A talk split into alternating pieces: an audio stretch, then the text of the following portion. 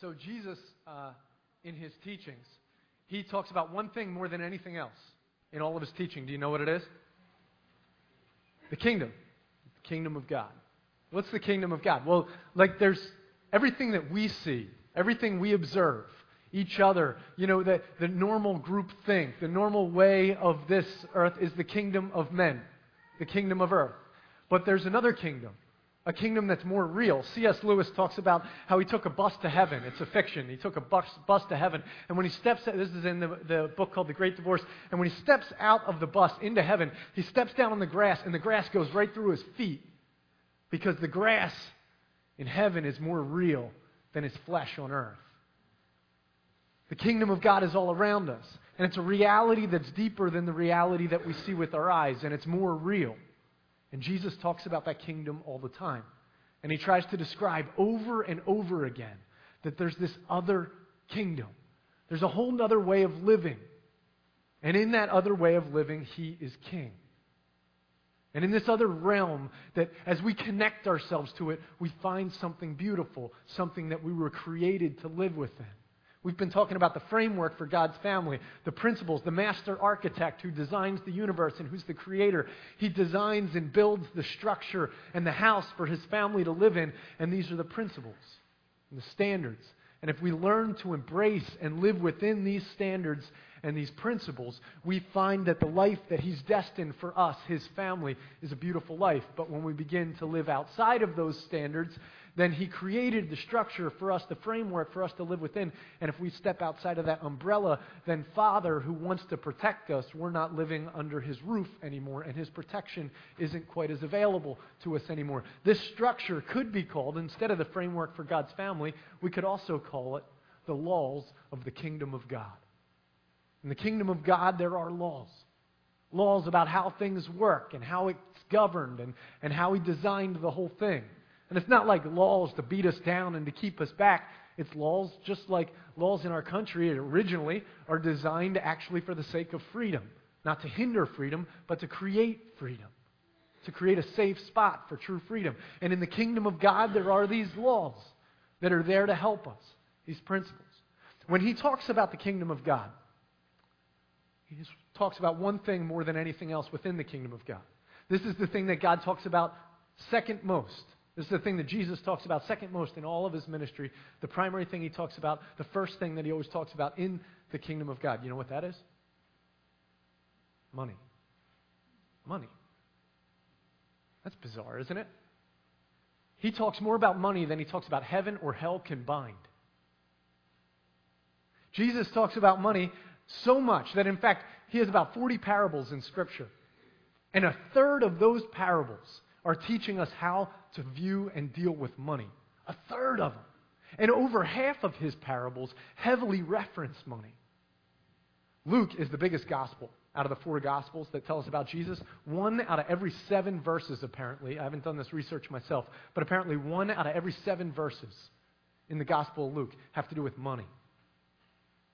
For a guy who seemed to operate on a shoestring budget and didn't have a place to lay his head, man, did he talk a lot about money. It seems all he was concerned about was the kingdom of God and making disciples.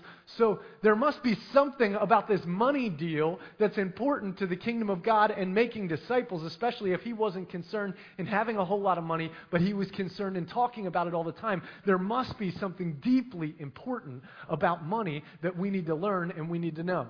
I decided that. Um, I wanted to see if Josh and I have been keeping pace with Jesus on how much we talk about money. So I went back and, and I looked. We've been here about two and a half years, okay? And so that's roughly 130 weeks. Preached 130 sermons since we've been here, okay? Um, and if I if you uh, break that up into thirds, it's roughly around 43 sermons is a third of that. Okay, so if we're going to keep pace with Jesus and how much we talk about money, it means that we had to have preached 43 messages that are directly about money. And over 50% of our messages have to heavily reference money. So I went back and I, I, worked through my mind and looked through some of our series and everything, and I wanted to see how our percentage matches up. Guess what our percentage was that focused on money? We haven't had a message yet since we've been here in two and a half years that's focused on money. Not one. Not one. You know why it's hard for preachers to preach about money?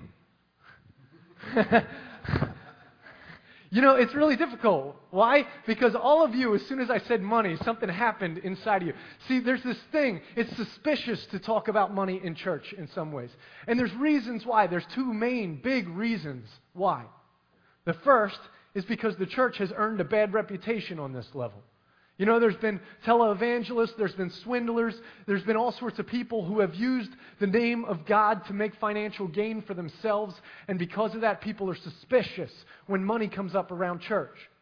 The second reason, the second reason is because people really want their money, and they don't want anyone, including God, to tell them what to do with it. And so they're suspicious as soon as anyone starts talking about money because they're afraid that someone might tell them to do something with their money they don't want to. And it doesn't matter if Jesus uses a third of his teaching to focus on it, we often still don't really want to hear it, you know? And uh, so this is not a thing that we like to talk about, obviously. We haven't talked about it. But I want to ask you should you be suspicious if we talk a lot about money? Or should you be suspicious if we don't talk a lot about money?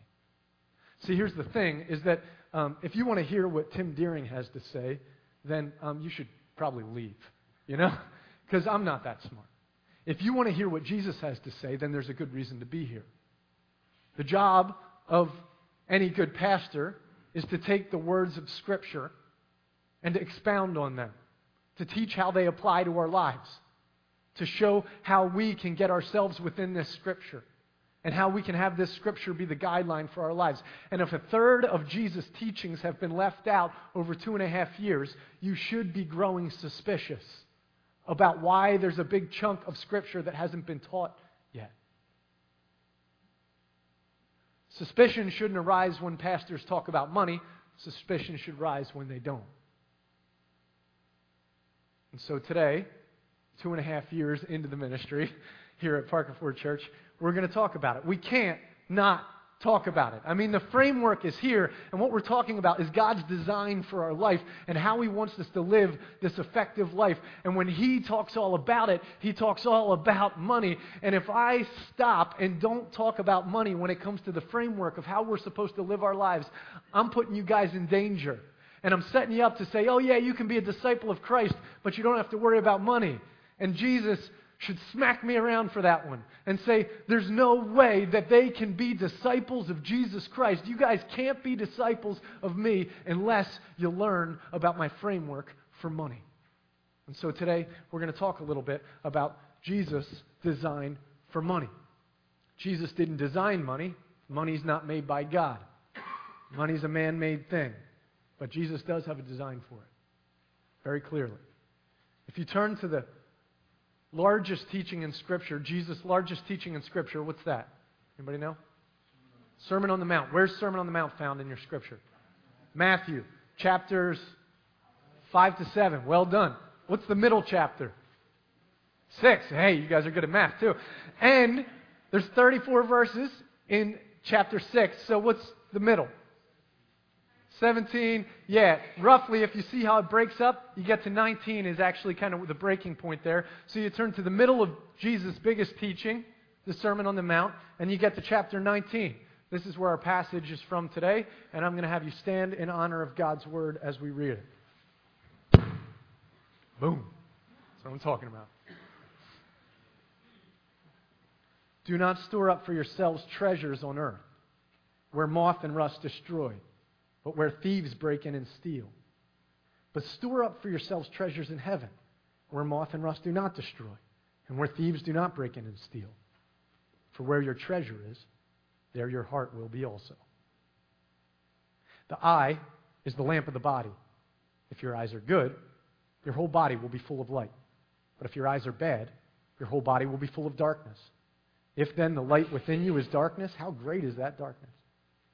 No one can serve two masters.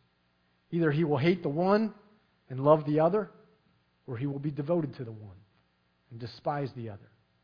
You cannot serve both God and money. Therefore, I tell you, do not worry about your life, what you will eat or drink, or about your body, what you will wear. Is not life more important than food, and the body more important than clothes? Look at the birds of the air. They do not sow or reap or store away in barns, yet your heavenly Father feeds them. Are you not much more valuable than they? Who of you, by worrying, can add a single hour to his life? And why do you worry about clothes? See how the lilies of the field grow? They do not labor or spin. And yet I tell you, not even Solomon, in all of his splendor, was dressed like one of these. If that is how God clothes the grass of the field, which is here today and tomorrow is thrown into the fire, will he not much more clothe you, though you have little faith? So do not worry, saying, What shall we eat? Or what shall we drink? Or what shall we wear? For the pagans run after all these things. And your heavenly Father knows that you need them. But seek first his kingdom and his righteousness, and all these things will be given to you as well. Therefore, do not worry about tomorrow, for tomorrow will worry about itself. Each day has enough trouble of its own. You can have a seat. Blessed be God's word.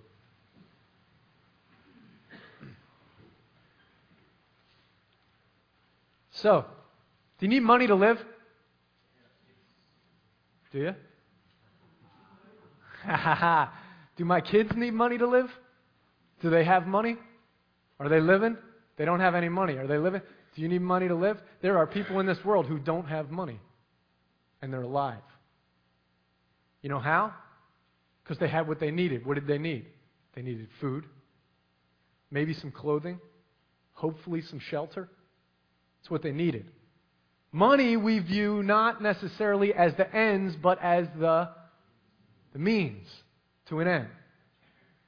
Is money the true means for us? Is money actually our provider? Is it the source? What's the source? What is the source? Our Father, who art in heaven, hallowed be thy name.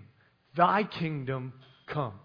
Thy will be done on earth as it is in heaven. Give us this day our daily bread. That's how Jesus taught us to pray. Jesus focuses on the Father. Why? Because in the kingdom, Daddy is not Obama. Daddy is not my earthly father. Daddy is Abba, Father God. He is the provider. In the kingdom of God, there's one king and there's one father. When Jesus wants to reorient us from the kingdom of men to the kingdom of heaven, he needs to teach us where the source is. Who provides for us? Who's daddy? He is. He is. So the first thing he says is thy kingdom come, thy will be done on earth as it is in heaven. God, I don't want to just live in the normal group think of the kingdom of men. I want to begin to live in the greater reality, the eternal kingdom of God. I want to live in it here and now. Teach me to do it. And the first thing I need to know if that's going to happen is who I receive from. The one who made the garden for us to eat the fruit from the trees, the source of our need is still the source. He's still the source. The reality is no different. He's every bit the source. When Jesus goes to train his disciples, he has to teach them this. See, what he does is he goes and he's, he's deciding that these 12 men, He's going to send them out as his ambassadors in the kingdom. They're going to be the people who, who take his kingdom to other parts and establish his kingdom. They're kingdom builders. They're the guys who go out and take the, the they're like the vassals of the king, they, who go out and take the decrees of the king and they, they bring the good news of the king and enforce the king's laws and rules and, and speak about the king, and that's their job. And so in Mark chapter 6, he sends them out. And he says, I want you to preach about the kingdom of God. And I want you to tell people to repent. What that means is stop believing in all the junk you have and all the things that you've been betting on. Repent, stop, change, turn, and begin to believe that the kingdom of God is here. And you can begin to trust in the principles of the kingdom of God, and you can begin to trust in the king. And when you do, the kingdom of God will be established right here on earth as it is in heaven. And that's what he tells them to preach. And he says, When I'm sending you out, this is what I'm giving you spiritual authority. You're going to have the ability to lay your hands on sick people and they're going to get well. And you're going to have the ability to cast out devils. wow. I don't know what all that's about, but wow. You know? Like, this is the kind of, he's saying, like, there's things you don't see. And I'm giving you authority to move and, and, and work in that realm. Now, here's the instructions to him in Mark chapter 6. This is what he says Take no bag with you. Don't pack a bag. Do not take a wallet. Take no money with you. Don't pack a bag. Don't have any extra clothes. Wear only the clothes that are on your back and a staff. Why does he do this to them? Why does he send them out without anything? Because he's trying to teach them and train them. If they're ambassadors of the king, then depend on the king. Does the king ever leave us? No. Is the king short on cash? No. He provides for us. He created the trees, He created the people. He's got us. And He teaches them the way you're going to be kingdom people is by beginning to depend on me instead of depending on what people of earth depend on. And so He teaches them to go out without anything. It's an amazing thing. Money has the ability to uh, reveal where our hearts are, doesn't it? And it reveals where our loyalties are, where our trust is, where our fear is, where our confidence is. When you look at your budget, when you look at how you spend your money, it says something, doesn't it? I mean, really, I'm not, I'm not baiting and switching here or anything like that. Just think about it for a second. Doesn't it say something about us? You know how, how uh, we said words. Jesus said that uh, a good man uh, brings up goodness out of the goodness in, stored up in his heart, and out of his mouth pours forth what his heart is full of. So that our, mouths, what we speak, reveals what's in our heart. Well, money does the same thing, doesn't it? How we spend reveals what's inside. And it shows what we're really all about. You know, uh, it's uh, Jesus uh, recognizes this principle to be very true, but it's not only that it's not only that it reveals what's inside. It's also that it begins to dictate what's inside, doesn't it? Remember how we said with words that not only does it reveal what's happening, but James says that the mouth is a rudder for the rest of your life? That if you begin to speak something enough, that it begins to change how you believe and how you think? Well, in the center of Jesus' teachings, what he says is where your treasure is, there your heart will be also. You know what he just said right there? He said, Put your money where your mouth is. That's what he said. Because what happens is, is talk is cheap, you know? And he knows it.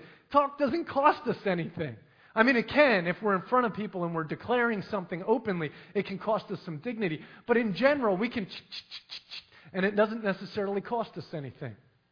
But if all of a sudden I take out my wallet and I start taking money out and I start investing it into something, all of a sudden something inside of me changes. I start to care a whole lot more about that thing that I just invested into.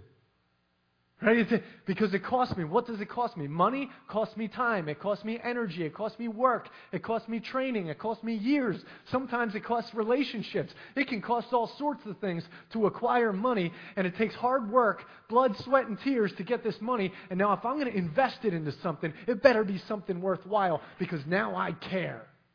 And if I say I care, but I'm not willing to put my money where my mouth is, there's a real question sometimes as to whether or not I actually care. That's why he says to sow into things eternal, not into things temporal. God knows this. He knows how this works in us. See, what happens is, is it's really easy for us to say that we depend on God, but see, there's all this reinforcement of another mentality. If I want something to eat, after the service today. We're going to be, my, you know, we're headed down to this funeral after the service, and we're going to stop somewhere between here and Ephrata and grab some food. And when we do, I'll, you know, get to the counter or, or wherever, and I'm going to pull out some money and I'm going to give it to them. And they're going to give me food. And that reinforces in my mind something that this is the means, okay? You're giving me what I need, and this is the means by which I get it. Okay, so it reinforces in my mind that money is what I need because that's what, and then I got to pay my mortgage. And so, um, what happens when we go to pay the mortgage? The bill comes in, you write the check out, and you send it in, or you push whatever on your computer, whatever it is, you know? But it's money. And then when you go to get clothes and you try to get some new gear for work or whatever, you go and swipe the card.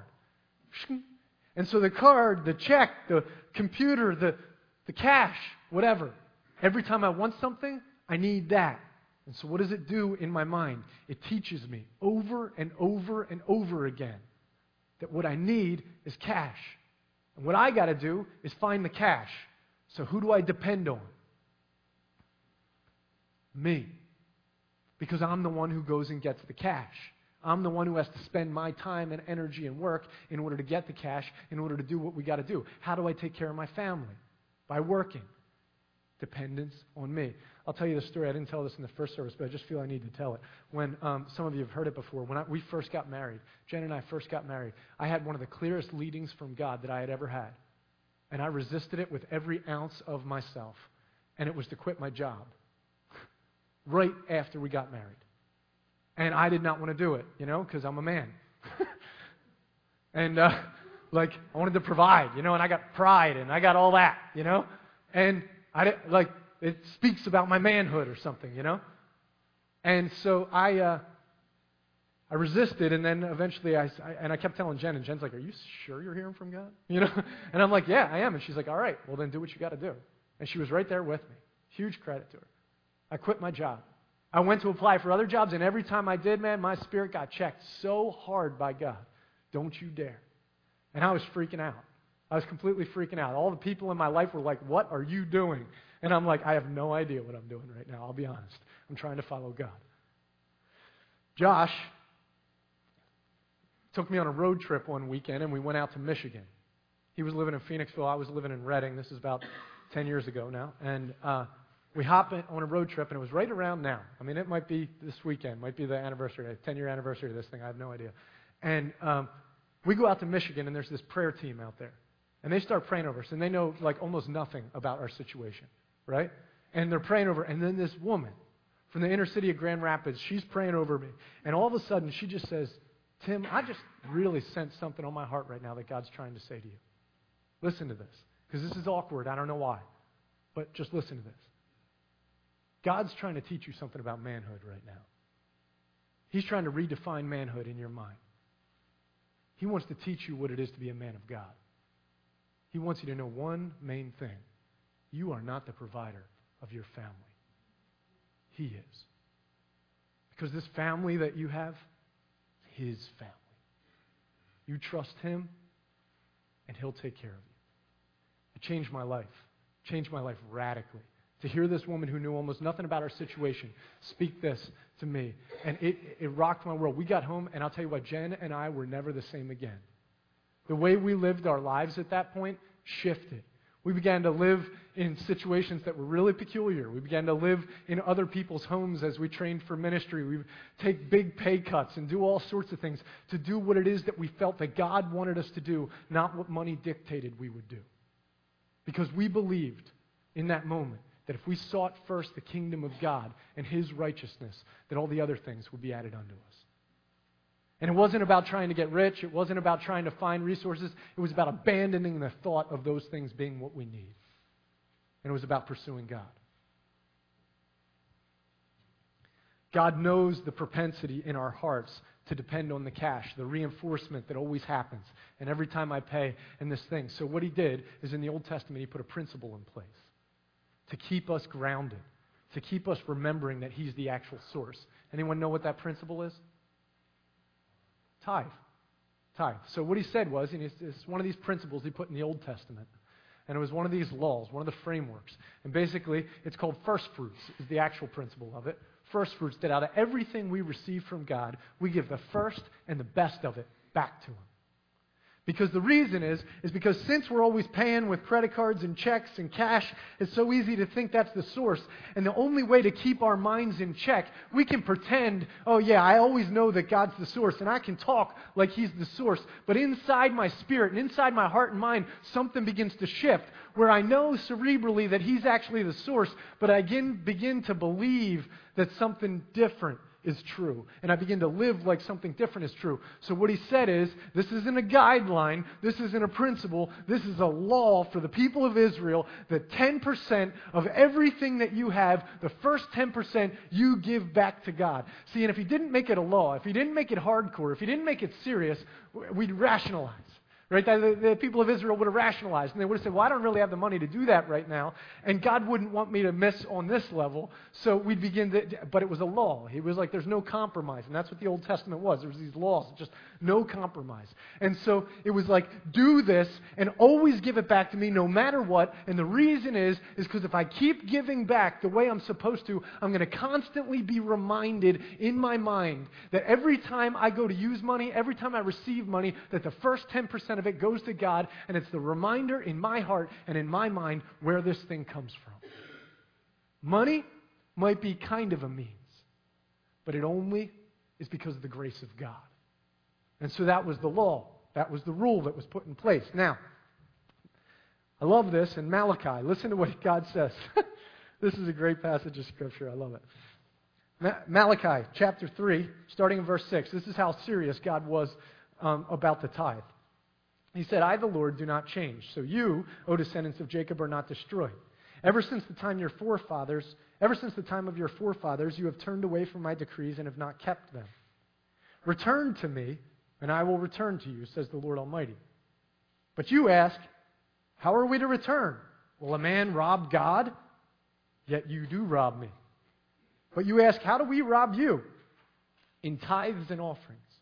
You are under a curse, the whole nation of you because you are robbing me. Bring the whole tithe into the storehouse, that there may be food in my house. Test me in this, says the Lord Almighty, and see if I will not throw open the floodgates of heaven and pour out so much blessing that you will not have room enough for it. I will prevent pests from devouring your crops, and the vines in your fields will not cast their fruit, says the Lord Almighty. Then all the nations will call you blessed, for yours will be the delightful land, says the Lord Almighty. Cool passage, isn't it? Cool passage. It's a tough one. He says, Your whole nation's under a curse because you've been robbing me. Again, God doesn't need the money, but what have we been robbing him of? Where your treasure is, there your. We're not depending on him. We're not obeying him. We're not treating him as if he's dad and we're submitting under his rules. This isn't about money. It's about who is our dad and which kingdom do we live in. And these are the laws of the kingdom. And he recognizes that as the master architect, he designed this principle of first fruits. And when we step outside of it, we stop depending on him and we're outside of the umbrella and no longer are we safe receiving the blessing. We're outside, unprotected, receiving the curse of the kingdom of this earth. Does it mean that we won't have money if we step outside? Not a bit. As a matter of fact, we might get more money. Does it mean that we will receive a curse? You better believe it will. Some of you have lots of money. And in the days when you're not dependent on God, you know it doesn't help a bit because it doesn't bring the things that money can't buy, like joy and peace and hope, faith, relationship, love. It doesn't buy any of that. Inside of there, when first fruits go to God and when we live inside His principles, hmm, fruit of the Spirit comes. The fruit of the Spirit comes. He won't let the fruit be devoured by the pests. He'll produce the fruit in our lives and give us in abundance what we actually need. See, He's the source of everything and he has it all and he doesn't want to hold out on his kids. I mean, he has unlimited resources, but he's a great dad and he knows there's so much more for us to learn than just get whatever we need and spend it however we want because it'll lead us astray. And he needs our hearts to depend upon him and to submit to him if we're going to have the life that he designed for us. So he puts the principle in place that says unless we give first and our best to him, things won't go well. Now, that was the Old Testament. One of the things that cracks me up kind of a little bit is the logic that happens around the Old Testament, New Testament around this stuff. Lots of times I hear people say, well, you know, that was the Old Testament, and so 10% tithe, but now we're not under the law anymore, so I don't have to give my 10% anymore, right? As long as I give my heart to God. As if the principle of first fruits no longer applies, and as if I, you know, where my treasure is, there my heart will be also, is an Old Testament statement, as opposed to a statement of Jesus. You know? What he's doing is expounding on that principle. Now, listen, that's in the Sermon on the Mount. This is how it works. In the Sermon on the Mount, he takes all the Old Testament principles, the Ten Commandments, and he reinterprets them into the New Covenant. And what he says is, like back here, this principle, this was in the Old Testament, one of the Ten Commandments. It says, You shall not commit adultery. You shall not sleep with someone else's wife. And then what does he say? He says, But I'm going to tell you this. If you look at a woman inappropriately, you've already committed adultery. You've already broken that principle. Therefore, you're already outside of the covering. Did the bar lower or was it raised? It was raised. Over here is this other one. You see, in this one back here that he built, that's another principle. You shall not kill. You shall not murder. And he says, I tell you this if you hate your brother, you've already killed him in your heart. You've already stepped out from under my umbrella. You're no longer safe anymore. Your heart went the wrong way. Did he lower it or did he raise the standard? Where your treasure is, there your heart will be also. Jesus talks about, he's, one day he's sitting here with his disciples, and it's, it's a beautiful moment. Beautiful moment. He, he's sitting here with his disciples at the temple, and there's these religious leaders. And they bring out all their money bags, right? And they go over to the, to the place where you put your money, and they take the bags and they dump them out and shake them, you know? And cling, cling, cling, cling, cling. They made sure it was all in pennies you know, so that everyone could hear cling, cling, cling, cling, cling, you know, and you can see, like, here's, I bet you this is Jesus' disciples. They're like, whoa, did you see all that money? Oh, those guys must really, really love God, you know? And then behind them, on this side, comes this woman who has two little pennies, and she takes her pennies and drops them in, and she sneaks away. No one sees it except for Jesus. Man looks on the outward appearance, but God looks on the heart and he sees the woman. And he grabs these guys who he's trying to train. And he grabs a hold of them and he turns them around. And he says, Did you see that? And they're like, Yeah, those guys gave so much money. It was insane. No! Did you see? She gave so much more than they gave. These guys are like, What kingdom do you live in? You know? She's homeless. She doesn't have food to eat. She had two pennies. She gave everything she had because she understands where food comes from, where shelter comes from. And if she uses her two pennies to go out and buy some rice or to buy a piece of bread, it's here today, gone tomorrow, and she's hungry tomorrow. But she understands what she really needs. She needs me, the king, her daddy. And so she gave the last of what she had to me because she trusts me. She's all in. She believes. She puts her money where her mouth is. And because of it, she's a disciple of Jesus. She's a disciple. She trains herself by being obedient to the king. When Jen and I first got engaged, she still had a uh, she, she had a old Mercury Sable, right? Is that what it was? Red Mercury Sable, and she was still paying on it. And so I had some money, some resources at the time, and the first thing I did was to pay off her car. And, uh, you know, there was still a decent amount of payment on that. Why do I do that? Well, we're sharing money now, right? You know, I mean, this is our money. We're a family together. And if we're carrying debt and we have money over here, pay it off, right? And so that was her debt. It was her car. Well, we're married now. Well, we weren't even yet. We were just engaged. But already I'm like, we got to start doing this right, you know? So let's get rid of that debt and start thinking positively. It's the first thing I did. Pay that off. Now, what if Jen, after I paid off her car, started taking all her paychecks at that point and, and created this other account? And it's like, cool, Tim's got the family thing taken care of. I'm going to form my own account over here where I'm going to use this money for all my stuff. Tim will take care of the family, and I'll just do my thing over here with my money she's not all in at that point, right? At that point, there's an awkwardness. There's, we're not actually sharing. We're not, the, the money isn't bringing us together. And yet, don't we sometimes? Don't we? Sometimes? I mean, think about it the debt that was paid. What was your debt? We look at this cross, the debt. Can't pay it, you know? It's eternal debt in over our head. And our dad sends our big brother out of the riches of heaven to live a poverty stricken life with nowhere to lay his head and to hang alone on a Roman cross and to bleed out for us. But you know what? I think my bank account's mine. Really? You know, you know what I mean? Isn't it illogical? Isn't it illogical? We, we do let our boys have we let them have a little bank account of their own, not an actual bank account. They have like their piggy bank thing, you know. And Evan has this one where it's uh, it has three different compartments: um, spend, share, and save. And you know they do live in the kingdom of men, and so there are principles that we have to learn within that, as long as we don't depend on them. But we're teaching them how money works, you know, because if we're going to use our money for the kingdom of God, we still have to know how money works.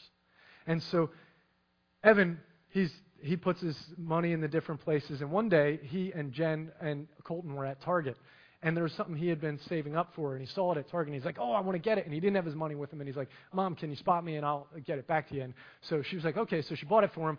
And then it's like a couple days later, and we're sitting in the living room. And I don't know how we got talking about money, but he went up and got his piggy bank or whatever, and he and Colton, and they dumped all their money out on the living room floor. And they're sitting there counting their money you know? And it was really funny. I'm just kind of on the couch doing some work on my computer, and uh, all of a sudden, Evan comes over to me, and he has this wad of cash, and it was a pretty decent amount of cash for a little kid, you know? And he comes over and he plops it on the chair right next to me, on the couch right next to me, and he's like, "Here's your money, Dad." And I'm like, "What money?" And he's like, "The money I, that we, that I owe you." And I'm like, what are you talking about? I didn't give you any money. And he's like, and then I hadn't known what happened at Target. And he's like, oh, I b- bought this. And I was like, oh, that's cool. And you know what Colton says? Evan, why are you giving the money to daddy? It was mommy who gave you the money. See, Evan knew he's watched our life. And he's a real analytical little kid. And he watches how everything works, and he does the math, and he adds it together, and he makes his conclusions. And he's a smart little boy, and he sees how we deal with money. And he sees that the money goes back and forth, that whether mommy or daddy's pulling it out of the bank or paying it, it he never knows. It doesn't matter. It just flows back and forth. Whose car is whose? We don't know. We switch them based on the need. Everything goes back and forth. There's this flow with our house, with the finances, where it just goes back and forth. We're a family. That's how it works. And he understands that when it comes to mom and dad, he can give the money to dad, and it's just like giving it to mom. You know? And it, and it doesn't matter either way. And if he, if you really pressed him on it, he'd realize that that's his money too. You know? And that we take care of him. He doesn't have control over it, but he's the one who receives the benefit from it. So I would want to ask us the question as, you know, the bride of Christ, as the bride of Christ, when you look at our bank accounts, if I were to go through your books with you and we had an audit, you know, and looked at how, how we did money and how we thought about money, would it be apparent, just like it was to Evan, that we have a joint account with God? Is that how it would look? We just got a joint account with Him? Or would it look maybe like, no, this is my money? Or maybe it would look like this is my money, but I know that I owe 10% to God, so I'm going to give 10% to God, but then the rest of it's mine. But see, what Jesus does in the New Testament is he does make a shift in the New Testament. He changes it, and this is what he changes. See, in the Old Testament, it was like we were created beings who had a responsibility to give back first fruits to the Creator. And so we would give back to Him, and then we do what we got to do with our money. We were slaves to a family business of His family. And so we would do our work, punch our clock, pay the dues to the union, or do whatever we have to do and receive what we need. And then it's ours to do with what we want. But in the New Testament, he shifts the whole thing. He changes the whole thing. And he says, This is my family business, the kingdom of God. And you are my sons and daughters. You are now princes and princesses in the kingdom of God. I don't want your tithe. I want you to be in the family business, stockholders. Man, this, the shares that you invest into here, they directly stand to benefit you and the family. This is family money, family business. You are no longer a created being with a, a, responsibility to the Creator as much as you are a beloved wife who should deeply want to be in interaction with her husband, sharing back and forth. My resources are unlimited, and I got you no matter what, but be all in with me. We're here together. And that's what the new thing is in, in, the, in the New Testament. It's not any longer, I need to give my 10% in order to make sure that my heart is still connected. It's, I need to give all of myself. See, this is what it comes down to is that Jesus says to the religious leaders, they try to trick him. You remember this one? And They try to trick him, and they say, Should we give our taxes to Caesar? Because, you know, he's the king in this earth, you know? And we give our tithes to God, but should we give it to this evil oppressing king. and he says, Give me the coin. And they take out the coin, and what does he ask him? What's, what's, whose face is on this coin? What's the image on this coin? And they say, Caesar. Flips it back to him. He's like, Caesar made it. His face is on it. Give it to him. Whose face is on you? Whose image is imprinted on you? Give unto God what is God's. And he flips it. It's not 10% of man's money going to God. Now it's all of God's creation going to Him. And if we think that the standard of the New Testament is lowered and that now, oh, okay, we don't have to pay 10% anymore in order to keep our hearts in the right place, what He says is, where your treasure is, there your heart will be also. And I want your whole heart. That means you got to believe that your whole treasure is mine and my whole treasure is yours. It's a family business. We're in it together together and it's going to be all good, but you got to trust me. You got to know who daddy is and you got to play by the family rules with money. And if you don't, I promise you, I promise you, I promise you, your heart will go astray because you cannot serve both God and money. And when we believe that we are in the family of God, we will find something. That it's not just about God and me, it's also about my brothers and sisters. And in the northeast of the U.S., where perhaps more than anywhere in the, in, in the world, we've learned to deal with money on an individual and, and family basis. I don't want to argue with that. All I want to do is say, who's in your family? Really? Who's in your family? Who's the dad? Who makes the decisions? And who's in the family? We can think about it. We can theologize around it. But we will know if we believe it, if we put our money where our mouth is. Let's pray.